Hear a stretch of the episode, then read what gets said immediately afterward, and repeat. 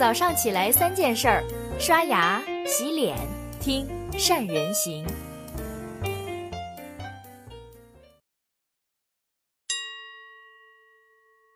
大家好，我是宋子。上个月呢，我在北京参加了中国最大的酒类平台酒仙网的股东会。让我非常欣喜的是，酒仙网二零幺七年首次实现了净利润两千两百万，而且二零幺八年上半年的利润就已经超过了二零幺七年的整年，并计划呢明年在创业板上市。那经过分析呢，我发现当传统企业转型。尝试在互联网上卖货时，除了要发挥互联网的渠道外，同样也离不开互联网人才的培训和招募。比如九仙网高峰时期呢，他的团队人才达到了三千多人。尽管其中很大的一部分是从传统渠道转型过来的，是酒仙网前期保证稳健经营的关键的要素。郝洪峰郝总呢就不用说了，经验非常之丰富。他从大学毕业。做过酒店的保安、客房的服务员，后来收购过旧书，卖过饺子，在传统白酒的代理行业呢打拼了十多年。对于中小企业来说，怎样才能培养出这种适合自己企业的互联网人才呢？今天呢，和大家分享一下互联网转型发展的基础工程：选、训、考、用、留。一、互联网人才的选，互联网人才呢？应该是自己培养呢，还是去别人的公司去挖呢？或者是通过渠道去找呢？那不同的企业有不同的选择。酒仙网当时呢，选择是在内部培训。早在二零零九年决定转型互联网后，郝总呢就派了九个人的团队参加了三资讯的互联网培训的课程，搭建了一个互联网的核心团队。如果做不到自己培养，那我们也可以通过智通人才啊、智联招聘、五八同城。卓博人才以及波士直聘、猎头等这渠道呢，就找一些和自己企业匹配度高的人才。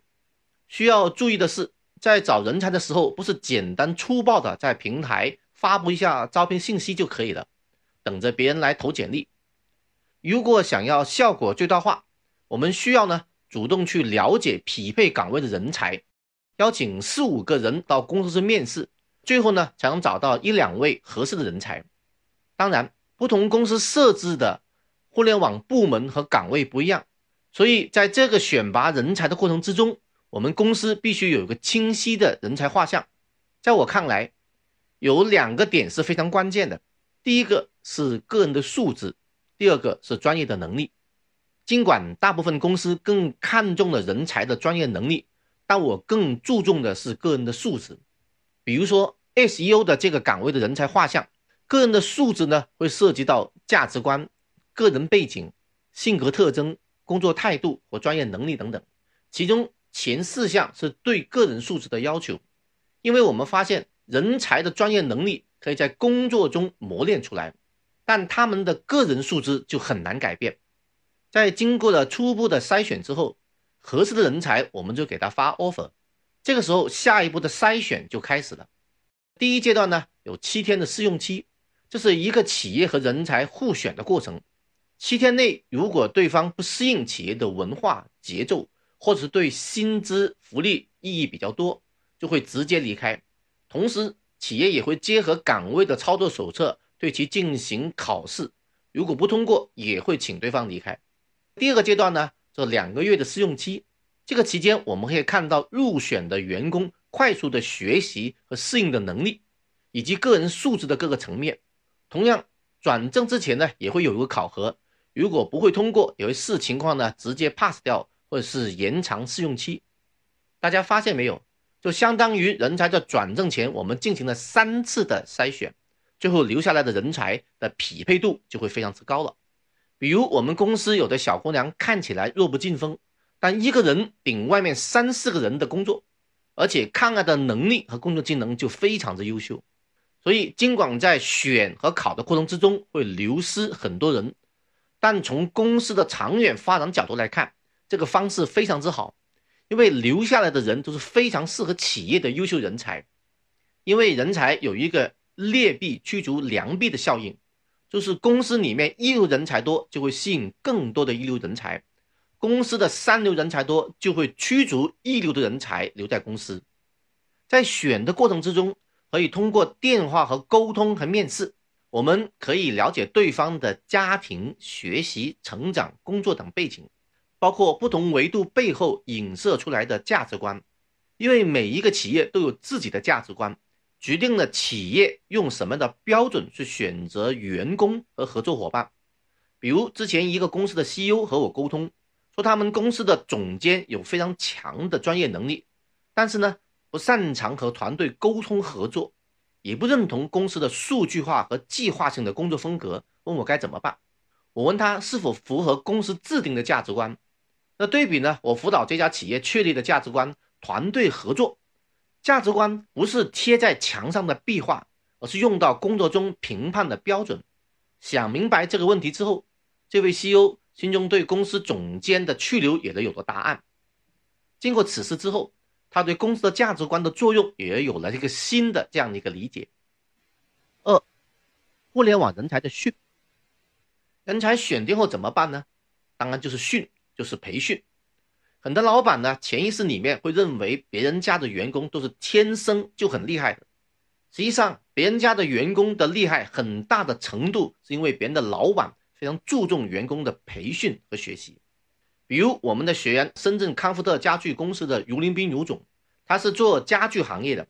对于新人，他的要求呢就必须进行五堂课的培训，其中包括公司的概况、互联网的专业知识、产品的研发、生产流程、网络营销怎么做等等。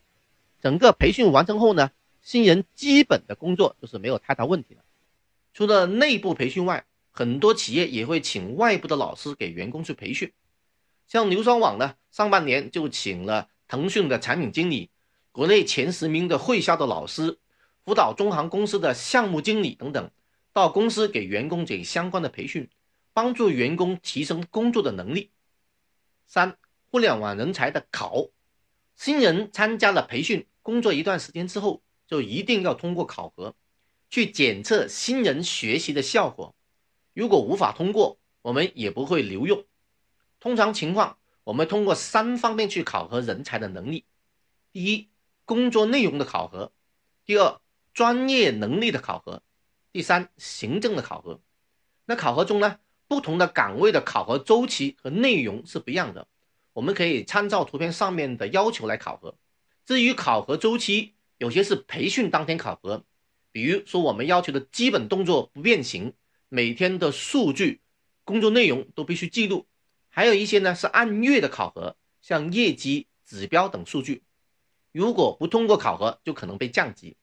行政考核呢，让所有的人、文化、思想、行为尽可能统一，这也是一家公司和团队非常具有战斗力和执行力的重要的点。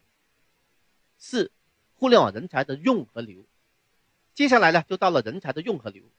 遇到好的人才，我们都非常想把他留下来，就必须有良好的晋升和转正的制度。公司呢，必须有每一个岗位的职业方向和明确的制度。员工达到什么样的标准，就可以上到哪个岗位，薪资多少是等等，都非常的清晰。这样的人才呢，就可以根据自己的能力去进行规划未来。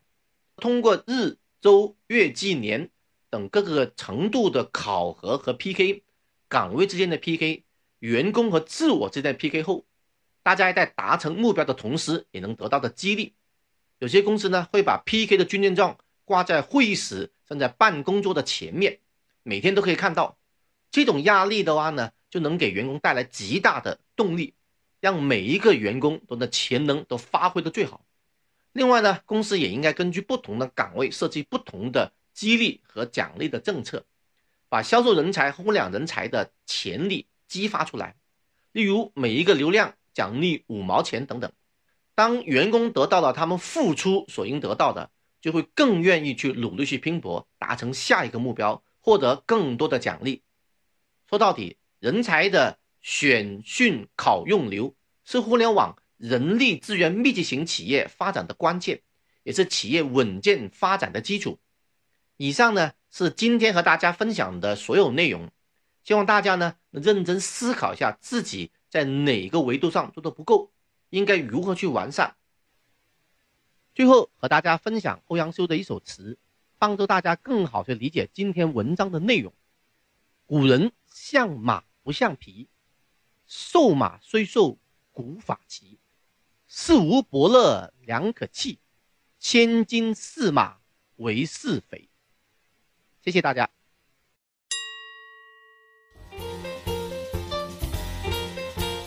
关注善人行微信公众号，每天早上六点三十分，咱们不听不散。